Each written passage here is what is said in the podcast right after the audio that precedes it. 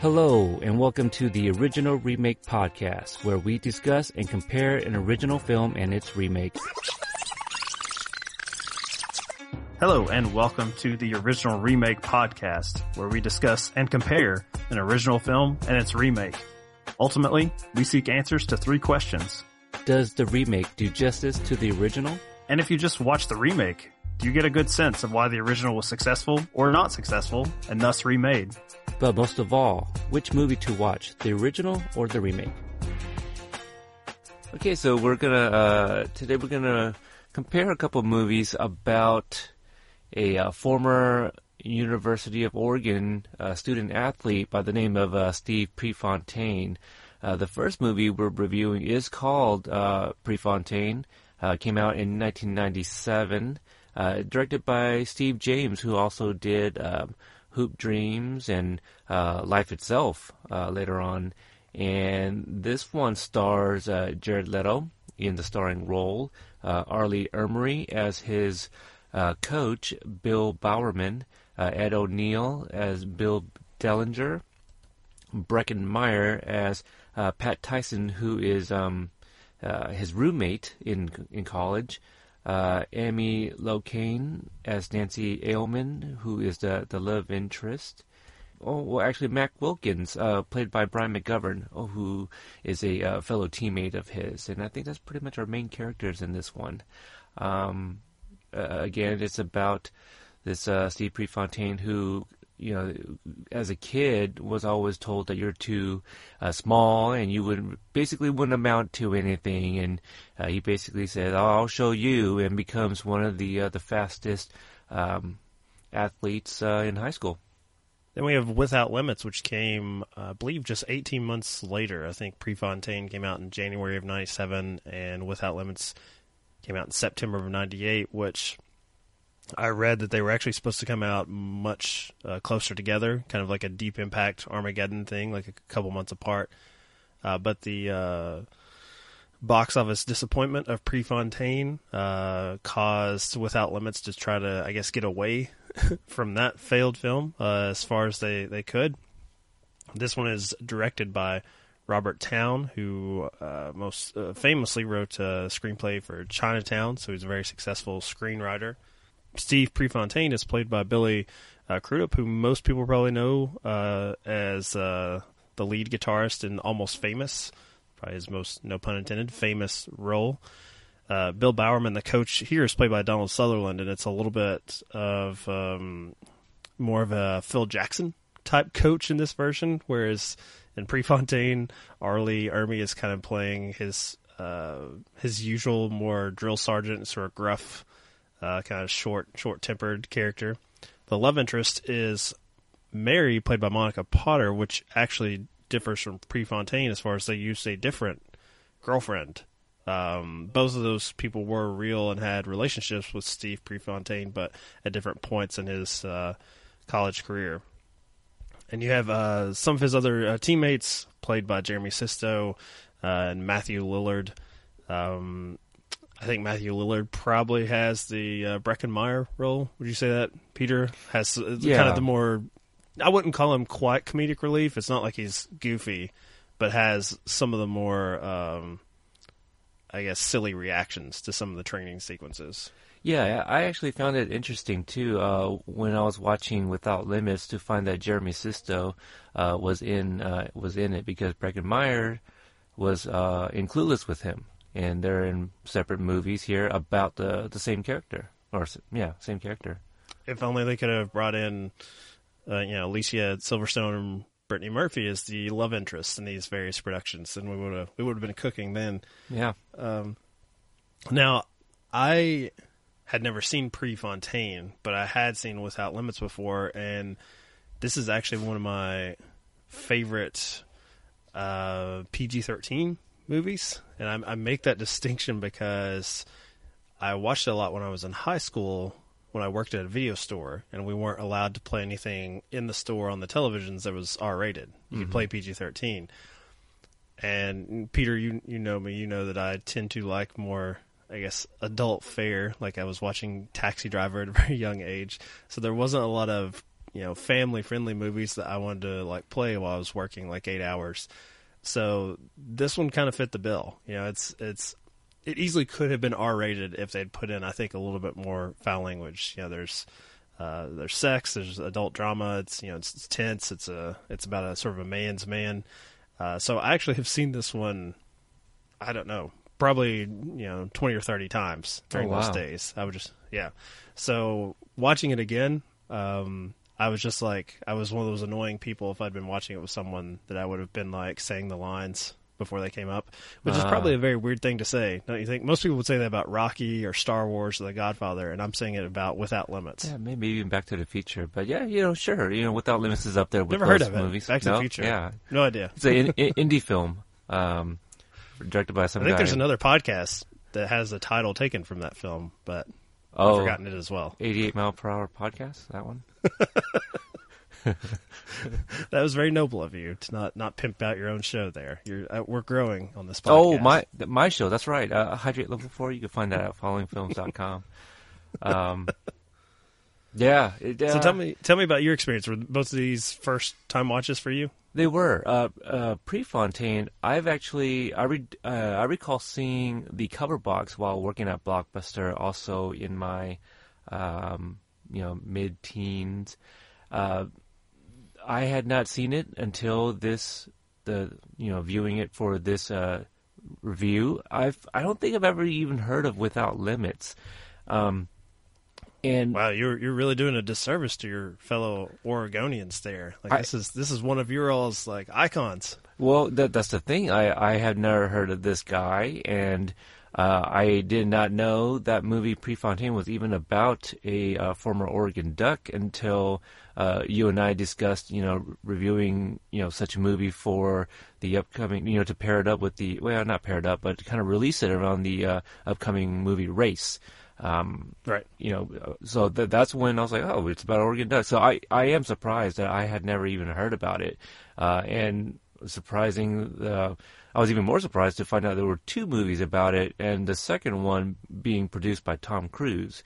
And yeah, it, it's kind of crazy. Uh, Bill Bowerman, uh, apparently a co-founder of um, of Nike, you know, who they they don't mention them by name, but uh, Phil Knight was uh, the the other person that you know founded Nike, and that name I know, but because he's still around, and um, you know putting money into uh, you know the 66 uniforms worn by the uh, Oregon team. And yeah, um, even even the state of Oregon, I am surprised that there wasn't shelves you know f- filled with this movie. Uh, I mean, but you mentioned that it did poorly in the box office. I wonder if Titanic had anything to do with it. You know, because I didn't think this was a bad movie, and I thought that uh, the the director had some kind of uh, you know credit to his name. So yeah, I, I don't know. I, I, don't know why it performed uh, poorly in the box office. Do you do you have a, an idea? I, I, think at the time, uh, you know, Jared Leto, I think then was probably most famous for My So-Called Life, playing the, the sort of uh, boyfriend boyfriend character on that that you know show that wasn't you know it was also very low rated, but it became sort of a cult classic amongst younger viewers in the '90s. Right on MTV. Um, I also think that uh, you know, as you mentioned, we're we're doing this the week uh, that race comes out. Uh, not a lot of movies on on this particular sport, and you know, not being insulting to the people that participate this, I I think that people this is one of those things they only pay attention to for the Olympics. I don't know how many people really even are aware of you know who who are the great you know American track stars right now before they, they get to the Olympics. So I think it's a hard sell. Uh, as you said, it wasn't even you know this is a guy from the '70s, right? That uh, you know, spoiler alert if you've not seen either of these films, but you know he he passed away way too young in a in a car accident, which both films uh, portray, but also they do portray it in different ways, sort of like uh, there are different events surrounding it. Um, and the other thing is, it's about a guy who doesn't win the gold. You know, he's he he may have been the greatest, you know, uh, American runner, but because he was killed before, I guess his you know his peak before his his time, we we don't really know. So, I think that that applies to it. You also mentioned Tom Cruise, which he was he produced Without Limits. I think it, it took so long to get that film into production that he basically aged himself out of playing the Steve Prefontaine role. Yeah. And I imagine uh, if you'd come out around the uh, you know a few good men, the firm era, that uh, the box office results would have been quite a bit different with Tom Cruise in this role. And uh, it, it's unfortunate because I'm I'm a big fan of Without Limits. Um, not so much Prefontaine. And I think I I texted you uh, ahead of time and said, you know, the thing that I think we're going to talk about the most is the the style, the uh, the way they choose to portray this film visually. You mentioned Steve James, uh, who's famous for his documentary filmmaking, The Great Hoop Dreams. It was a little off-putting to me that doing a you know fictional film with actors that he chose to portray at least the first half of the film predominantly as a documentary where you had the actors uh, such as you know Ed O'Neill or R. Lee Ermey uh, showing up in old age makeup to tell the story of their experience with Steve Prefontaine as if you were watching a documentary. That didn't. That just didn't work for me, and I don't know. Uh, I'm kind of interested in your take on it because, as I said, I had seen Without Limits so many times that I already sort of knew the story, and I didn't really like it trying to be a documentary without actually being one. I felt like I just Steve James should have just made a documentary. Then, if that's the style he wanted to go with. I agree with that. That if you know he was going to do something like that, maybe it should had been a documentary. Uh, I'm not exactly sure why why he chose to do it this way, obviously, but um, it didn't ruin it for me. I, I thought it was fine. It did caught me off guard a little bit because as they were showing different characters, I was like, wait a minute, these these are actually the, the actors in old age uh, age makeup. Um, the old age makeup actually didn't look that bad for for its time. Actually, I I, I kind of bought it. There's been uh, movies that have uh, done it worse, but um, No, I agree with you there. It's not the execution of it that's bad. I think it's for me. It was just the idea of it. Like, why why even do it this way? What's it? It feels like a cheat. Like, which is interesting because I think that Prefontaine actually probably, if you were showing these films in like a high school class, mm-hmm. like trying to explain who this man was, I will say that the first one, Prefontaine, probably does a better job than Without Limits as far as giving you more detail about his his life. Of you know, it starts when he's a child, and his you know his battles as you know an amateur athlete, as far as the expectations of the time, what the, the sort of the government would would allow our, our Olympians to do compared to other countries. I felt like I got understood it better watching Prefontaine than Without Limits, where it's more hinted at, uh, and they don't go into full detail. It seems like Without Limits skips around a little bit more. See, I, I just I watched them too close uh, together, and I don't know if the order of my watching, uh, you know, kind of hindered like maybe my op- opinion on uh, the latter movie, which was uh, Without Limit. But um, you know, I kind of I kind of bought into it. It, it it it did take me a while. I mean, you mentioned like you know uh, a good chunk of the beginning was kind of in that style before we actually get to see more of the story, and then they start you know kind of uh, intercutting these uh, interviews uh, again.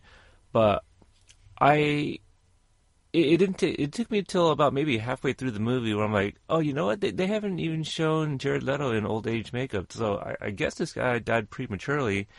Um, that's just that just shows you how little I knew about Steve Prefontaine. So um, I thought it was kind of interesting that that uh, we were getting like everyone else's kind of perspective. You know, I I kind of liked uh, Mac Wilkins the most. You know, who he's just like you know this this son of a bitch always seems to beat me even even like after death. You know. Uh, the um The the guy that he's in the The- uh, the discus, the discus, throw yeah. competition, yeah. yeah Yeah, I felt like uh, Prefontaine, like I said, it fills in more of the details. So even his interactions with uh, his you know fellow athletes at Oregon um, is explained a little bit better. But what did you think about the relationship with Bill Bowerman as coach? Because I felt like that was done much more in depth and without limits uh, their relationship than it is in Prefontaine. That I agree with. Uh, Ed O'Neill actually he he didn't have a whole lot to do. It it, it seemed like we got more of him in the uh, the beginning of Prefontaine, but once um Well, you know what's inter- is interesting about that? uh I wondered that too.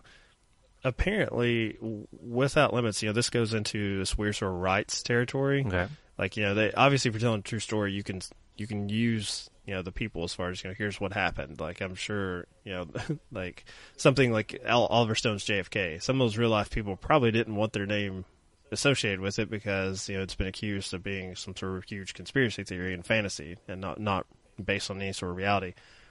But prefontaine is based on the ed o'neill coach who's the from what i can tell more of an assistant coach to bill bowerman hmm but you see him a lot more. And I wondered, I was like, why is this guy even in here? It's because Prefontaine, that was who they basically talked to to sort of build their story. Like they basically paid him to sort of you know give all the details. Whereas Without Limits came from Bill Bowerman, who's played by Donald Sutherland. So I felt like both those films sort of showed who was backing them in a way. Because and I don't think it works in Prefontaine because as you said, Ed O'Neill is in it, and then he just sort of drops off the you know out out of the story completely. Whereas in Without Limits, Donald Sutherland is there, like you see their relationship grow like throughout the film until like the final scene. Yeah, that that does make a lot of sense, just because of like the, um, I, I guess we can call it kind of the the, the recruiting process. You know, we Right. um, in Prefontaine, it's it's uh, Ed O'Neill that um, does it is, is it Ed O'Neill that goes to him? Mhm. And then yeah, Yeah. and then there's a, like a newspaper that that says, "Oh, Bill Bowerman wants you" or whatever. And uh, in Without Limits, it's like they, they have to convince um, Bowerman, like, "Hey, we need this guy," you know. And uh, so so yeah, it, it was it was really interesting to kind of see that perspective from from the coach and the the, the assistant coach. The it was also interesting that they chose to go with a different uh, love interest as well, you know. So um, I think that also goes back to which one was you know to more. consultant, Mhm. yeah, on the film. Yeah, and, and no, no offense to you know either one. I've I've read you know a little bit because I'm I didn't really know much about this guy except through Without Limits. mhm. Um, so you know, before this podcast, I tried to read up, and uh, from what I can tell, it's it's really kind of split down the middle. As far as you know, most people who knew him think that Prefontaine is a better representation of like the small details. However, Without Limits is the one that uh, was able to film and the actual locations around Oregon and like so where he grew up. So it's you know it's just a matter of what you want as far as you know Without Limits visually represents it more how it was because they were there you know, where these things happened. And Prefontaine, I think had you know the correct uh, relationship he had. Uh, you know that was who he was actually dating at the time of his death. Whereas Without Limits, he used a, a different relationship. Um, so I, I don't know. For me, I kind of come down on the side that I think Without Limits is a better movie, and Prefontaine is a better. It's not a bad movie, but it's like a better sort of history channel kind of movie as far as it It's- fills in. It's a better details. documentary. Yeah, yeah, it really is, and uh, you know, I think that's you know Steve James. I think that he's just using the the tool set that he has, like what what he's he's good at. Um, I think without limits, Robert Towne he makes it more. I think it's a more dramatic story. Mhm. Um, you know, there's for one, there's how he he injures his his foot Oh, yeah. in both films before a race. Uh, you know, and without limits, he's doing some sort of weird like yoga like sex move or something. Like he just he makes him, I think, more of like a, a Han Solo kind of roguish character. And uh, I don't know if that's the way Billy Crudup plays it. I think Jared Leto plays it more like a like a, a passionate young man, Yes. and Billy Crudup is I don't know he maybe to me he just looks older. But I found his his version of the character more interesting. Uh, Hmm. wh- what about yourself? I actually like the Jared Leto version. Yeah, I, I kind of bought that more. That this guy, he's got a, you know, he's had a chip on his shoulder his entire life, and uh, that that's what drives him to always uh, want to be number one. You know, we we get a little scene where he's running with kids, and he wouldn't even let a nine year old beat him in this in this little jog. Um, Billy Crudup, yeah, I, I I wonder if it is because you know I associate him with like Almost Famous and uh, to a certain extent Watchmen. You know, um, I, I I wasn't huge into his portrayal. It, you know, I was. It, it took me a while to kind of um, to accept his portrayal of it, and I, I I I prefer to watch these kind of back to back, but I wonder if that sometimes you know kind of hurts like the second movie you know, just because I'm like, well, the, the first one I already watched and I kind of got used to that. Now I'm kind of, especially when they're so close. Yeah, yeah. And story beats, yeah. Yeah, and so now I feel like maybe um, I, I'm not really giving the, the second movie its its fair um, dues, you know, because I'm like, well, I, I like the, but but what I do like about both movies is they have, um, you know, both like really good casting, you know. Um, uh, Dean Norris, I, I had no idea was even in this movie, but I know he was in um, other movies like True, uh, not True Lies, but Total Recall, and um, this one I didn't know he was in until I rewatched it. But Hard to Kill with Steven Seagal, so he's always kind of been around. And to see him, and I felt like he was a better version of the character than even Ed O'Neill, who gets a lot more screen time. He gets a lot more I, screen I bought time. him. Yeah, yeah, Yeah. I, I actually, I don't know. I liked um, R. Lee Ermey's version of uh, Bill Bowerman too. Uh, Donald Suther- Sutherland, I, I don't know, man. I, I wonder if it's like Hunger Games and movies like, uh, uh, was it A Time to Kill and things like that. I just, it was hard for me to buy him as like a, like a, Hmm. like a coach, athletic coach. I, I've read that. I've read that you know the people who knew the man think that R. Lee Ermey feels more like him, which is interesting because Bowerman gave his insight to Without Limits, um, and I don't know if that's Robert Towne just being able to make this a more dramatic film, but I preferred his version because I felt like I got more insight into what made Bowerman and Prefontaine tick Okay. Without Limits. Uh, because just the way he introduces them, like where he's telling him, you know, put his foot there, and then he starts talking about the weight of the shoes. Like, I felt like it was more about the the art of running than uh, Prefontaine. Because for me in that film, the coaches are a little bit more hands off, whereas in Without Limits, it's constantly about this this guy that he cannot. He's almost uncoachable. Like he can't get him to sort of buy into his system, uh, which both films deal with his his uh, inclination to be a front runner. Like he he doesn't believe that you should like lay off the gas at all, or you're basically you're not running honestly if you're like if you're not giving it your all the entire time. And for me, I thought Without Limits did a better job of sort of examining that. I guess the strategy of running than Prefontaine. You know, but um, maybe even 15, 20 minutes into Prefontaine, I, I did even think like, you know, this this kind of comes off as a uh, kind of like a TV movie. You know, as far as like the production, like I, I felt like no money was uh, uh, put into this. Uh, I wasn't able to look up, you know, the, the numbers or anything prior to. Without Limits had like three times the budget. Oh, it, and it kind of shows. Yeah. Uh, so yeah, I and you know I don't think that's a bad thing for Prefontaine that it comes off as a like a TV production. Um, I I actually uh, dug it. You know, and I I did kind of see the uh, you know like the IMDb ratings for both movies, and it, it does look like you know uh, Without Limits was uh, better received. Um, you know, I I actually just kind of lean towards more of the the uh, Prefontaine. I, I wonder if I just I just really dug Jared Leto in, in uh, his portrayal of this. You know, I, I I can see now like you know what people were seeing him like earlier on. I still haven't seen um what is that one about the drugs with um uh, like Marlon Wayans is also in it. a Requiem for a Dream. Yeah, he's in that, right? excellent. Yeah, yeah, that's awesome. See, movie. so Yeah. I, uh, I I missed a boat on that. And did that come out like shortly after uh, think it Prefontaine? was 2099, 2000, somewhere in there. yeah, I think so pretty Yeah. close. You know, uh, around um, that. That's uh, he was he was starting to do pretty well. You know, I could. I could kind of see, you know, how, why he uh, also did well in um, Dallas Buyers Club. You know, just kind of really uh, got into the, the character. I didn't get to read uh, too much about like uh, Billy's preparation in, into this role, but I read that Jared Leto, you know, he ran with people, spent time with the actual family.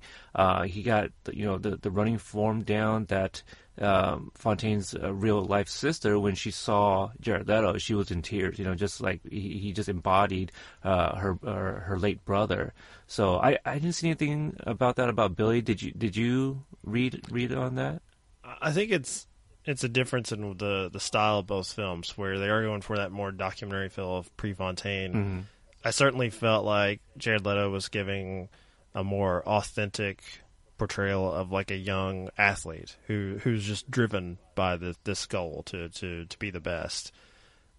with Billy Crudup and actually just how Robert Towne writes and directs that Without Limits the the film, I felt like he was portraying it uh, as more of like a legend or like sort of like a myth like character. Mhm. Like he he was sort of larger than life. I didn't feel like he was one. He just didn't come across as young as Jared Leto, and that might just be their their respective ages at the time of filming. Uh, but yeah, there's just an air about him that there's a bravado, just sort of already like a sense of accomplishment, which I know that you know Prefontaine was accused of being very cocky by his competitors. Uh, but yeah, I felt like he was playing it sort of after the fact, like you know, with hindsight, how people kind of you know have talked about him throughout the years and sort of built him up.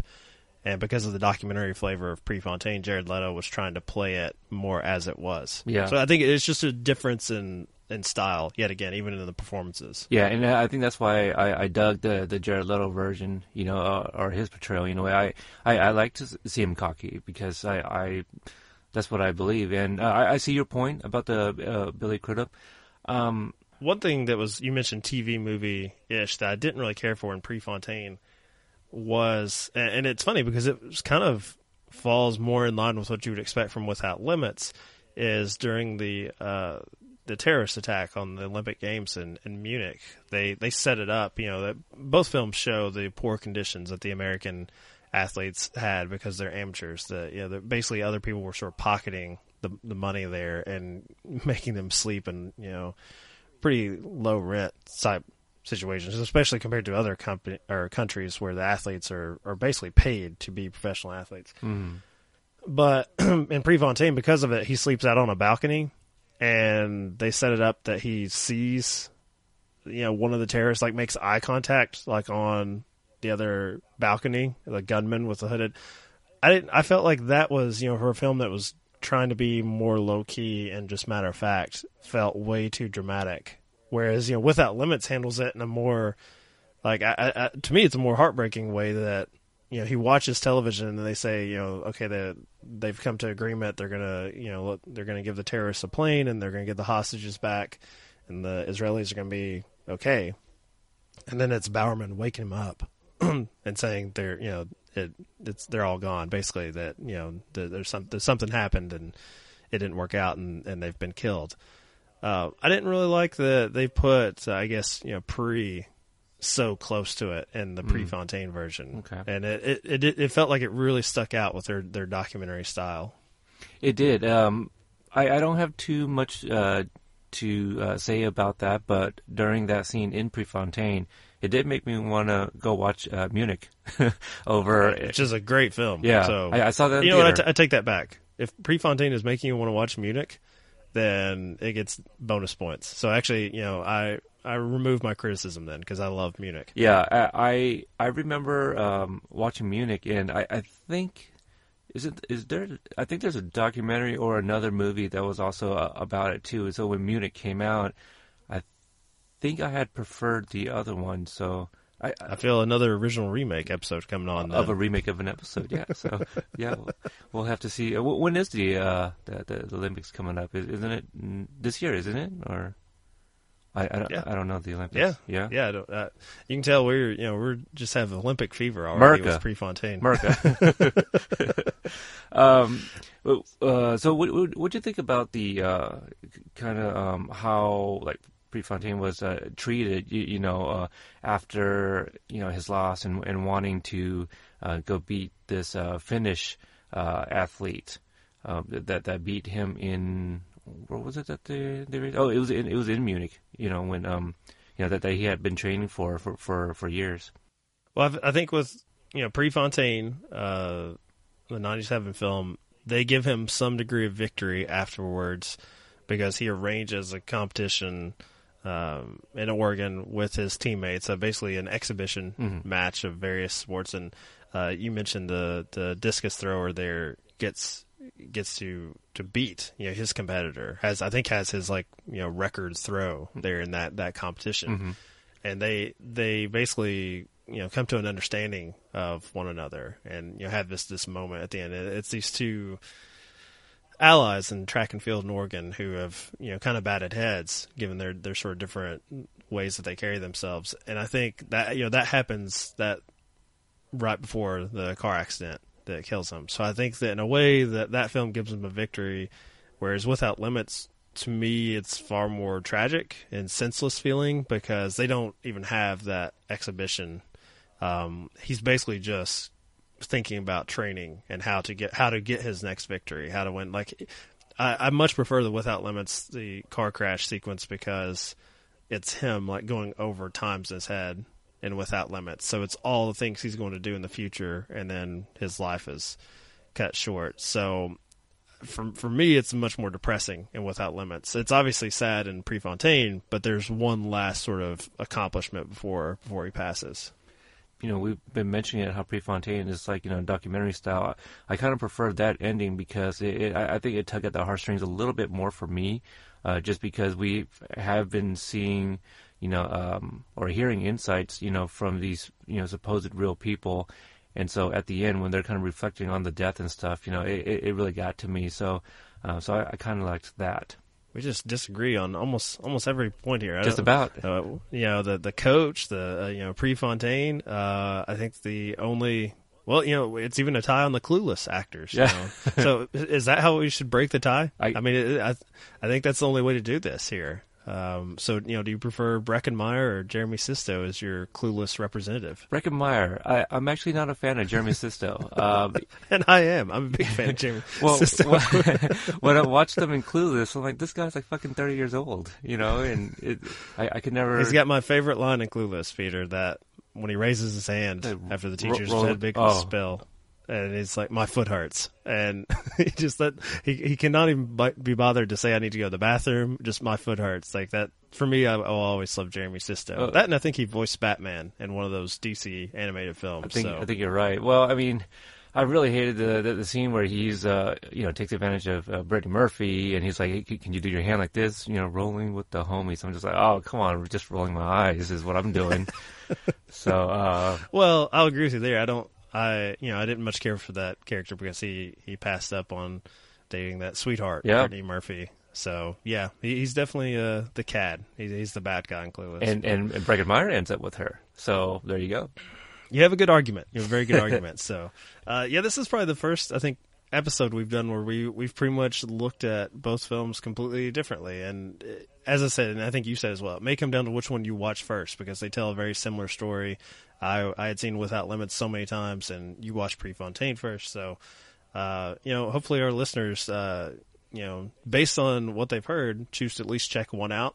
I, I think you know either one's worth watching, mm-hmm. um, and I, I, think it's a fascinating story. So, uh, you know, if people don't get out to theaters to see Race, you know, on this opening week, then check out uh, one of these two films. You know, um, I, I, I, do have another. Oh, where are you with the uh, the love interest? I, I actually am a little biased because uh, I like uh, Amy Locane because uh, she was also in uh, one of my favorite movies growing up. Um, School Ties, where she was also the, the love interest of a, a student athlete in Brendan Fraser. Monica Potter, she is she's easy on the eyes, but I'm not a big fan.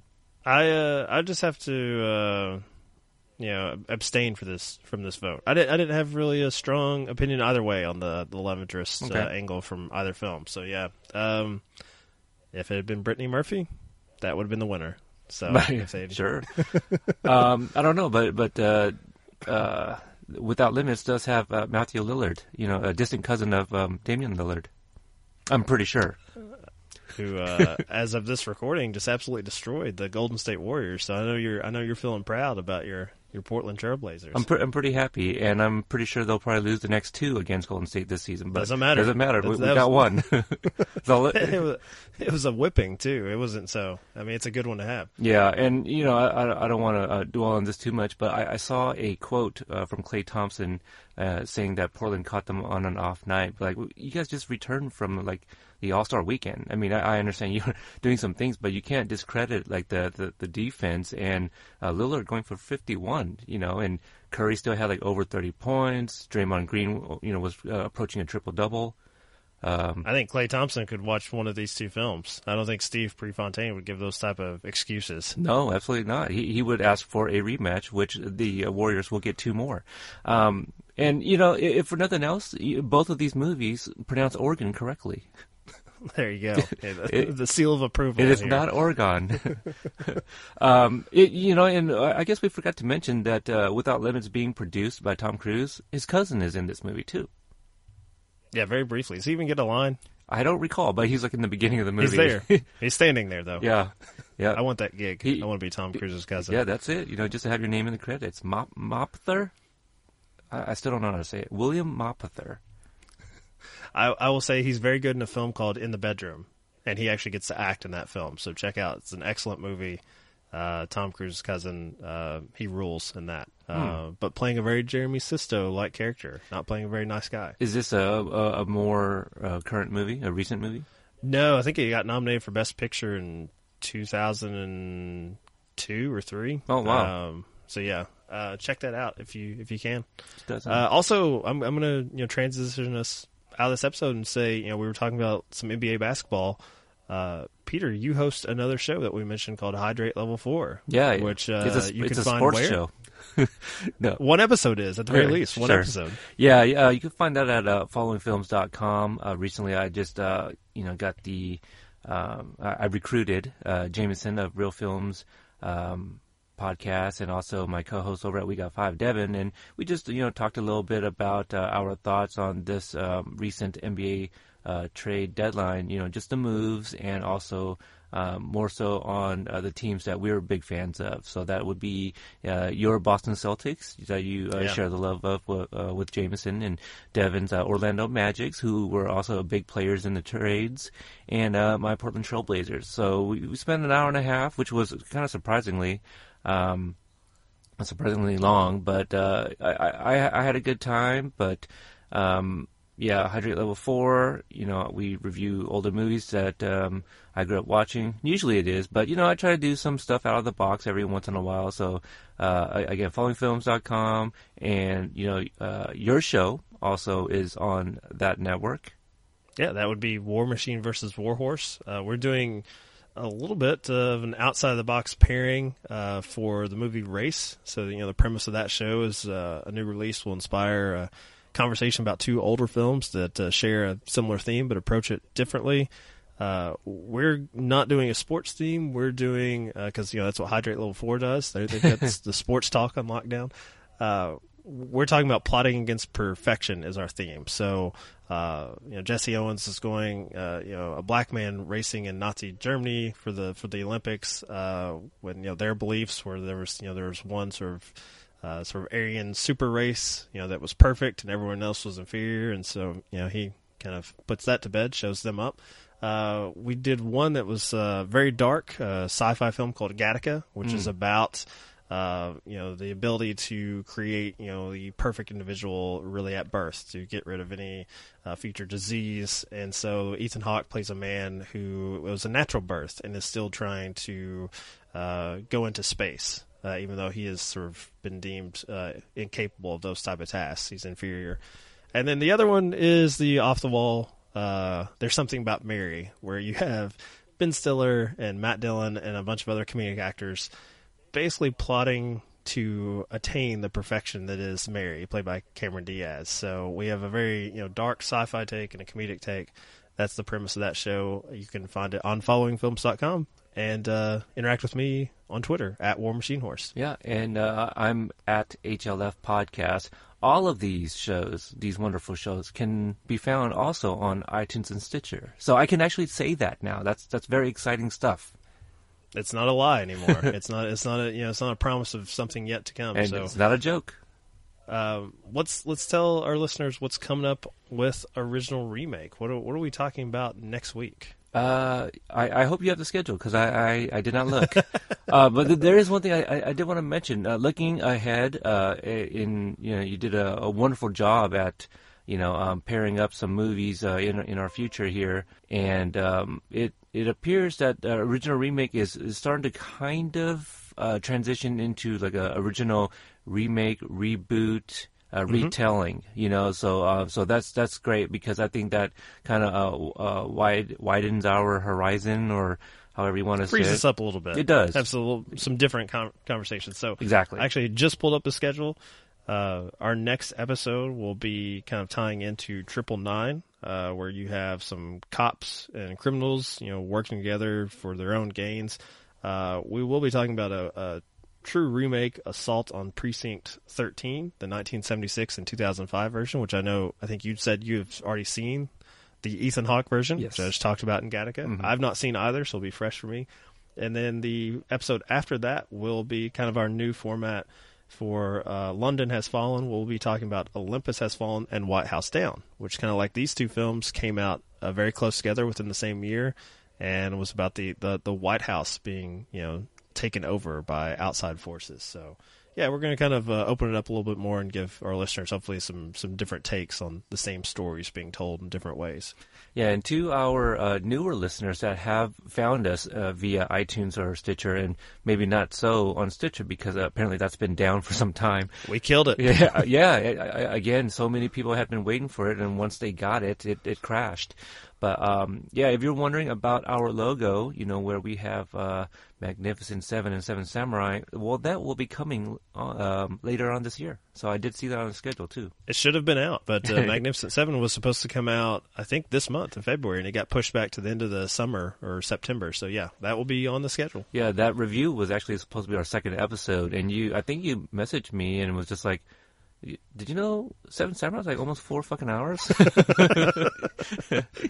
and at, at the So- time, we were doing it bi-weekly, so like you know, it probably could have happened, but uh, yeah, I, need, I need the extra time. Thank you to the movie studio for pushing Yeah. it back for so Absolutely. many months. appreciate that. All right, so that that was fun. Uh, follow us on Twitter at Original Remake. Uh, we've, as we said, we've got some stuff scheduled, but we're always, you know, there's some weeks that are not filled in. So give us some ideas on what to cover, and uh, uh, we will do it because we any sort of interactions, we're going to hop to it. We're going to make sure you get what you want. Yeah, and at this time, um, you know, we bid adieu, and uh, Mike and I will go for a quick run around the track here. You can be the Breckin Meyer to my Jeremy Sisto, for sure. okay, sure. All right, well, let, let's let's go.